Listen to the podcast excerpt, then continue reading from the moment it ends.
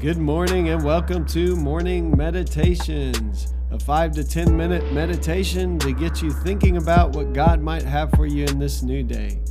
I'm your host, Pastor Nate Cook, so we hope you'll enjoy your meditation for this morning.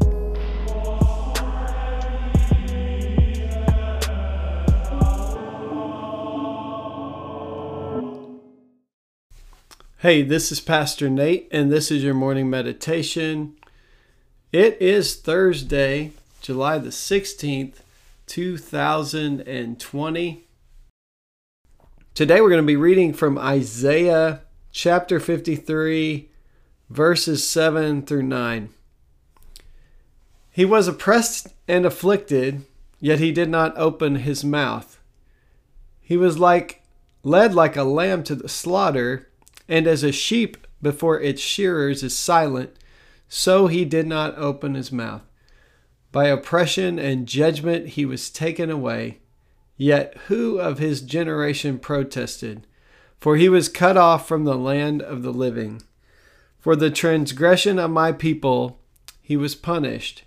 He was assigned a grave with the wicked, and with the rich in his death, though he had done no violence, nor was any deceit in his mouth.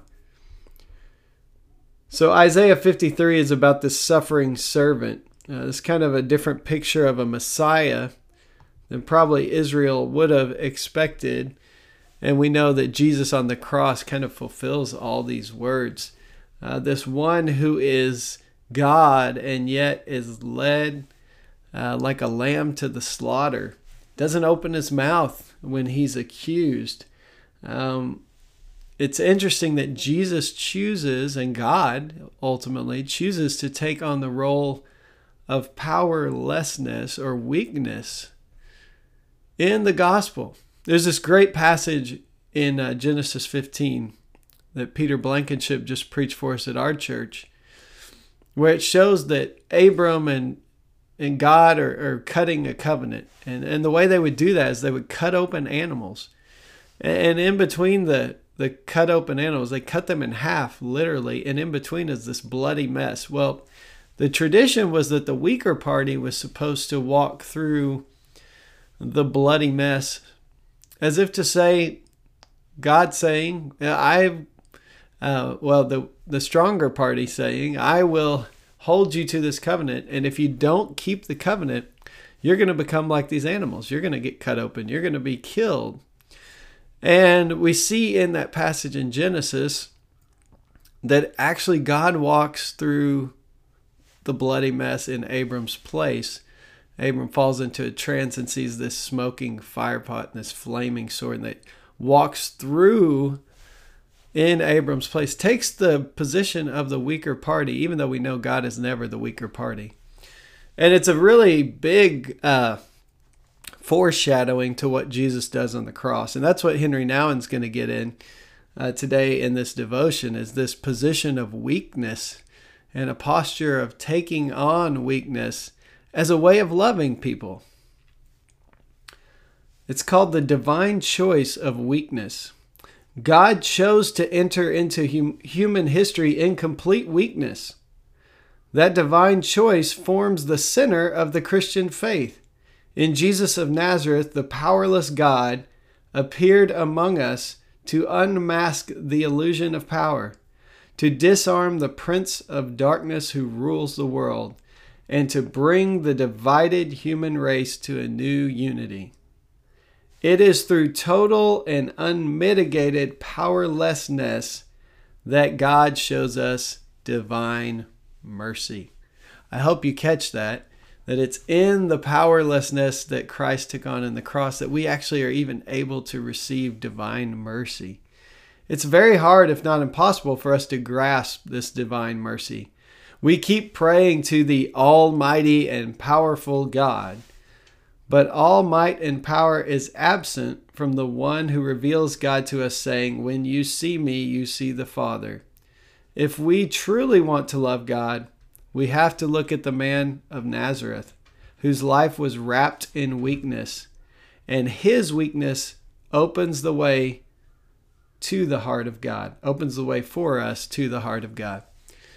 So it's in God's own taking on weakness. God didn't have to take on weakness, obviously, that God shows us his love and his mercy. And as we have received that love and that mercy, then it becomes pretty apparent. And Paul will get into this that our attitude should be the same as that of Christ Jesus. That's from Philippians 2.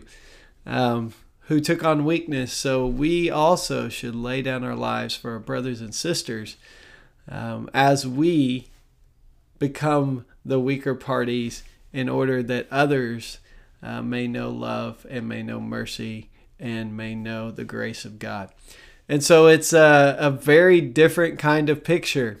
Just like in Isaiah, when this passage was written about the one who's led to the slaughter, that's not the picture of the Messiah the people probably had wanted or hoped for. A suffering servant? What is that all about? And yet, that's the way God chose to reveal himself. Ultimately, love always suffers for the one that it loves. We know that. We give up things for those we love. We give up things. We give up sleep for our children when they're young. We give up our own wishes to love our spouses. Uh, we give things away. And so suffering is part of love. Uh, taking on the role of weakness, uh, God took on that role of weakness for us. Not that God was weak, but he allowed himself to take on the role of a servant. And uh, Paul will say, even he was obedient even to death on a cross, so that we could receive mercy and forgiveness and grace. That whole pattern is called the pattern of cruciformity.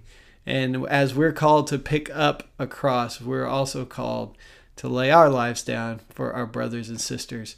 One of my other favorite John 3:16 is 1 John 3:16 that says this is how we know what love is.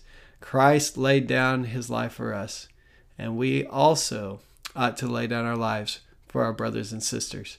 Hey, that's just a thought for this morning, and I hope you have a great day. Well, thanks again for joining us for this morning meditation. Hey, do us a favor, rate us on iTunes or even leave some feedback about our podcast so that other listeners can know how much you enjoy your morning meditations. Hey, have a great day.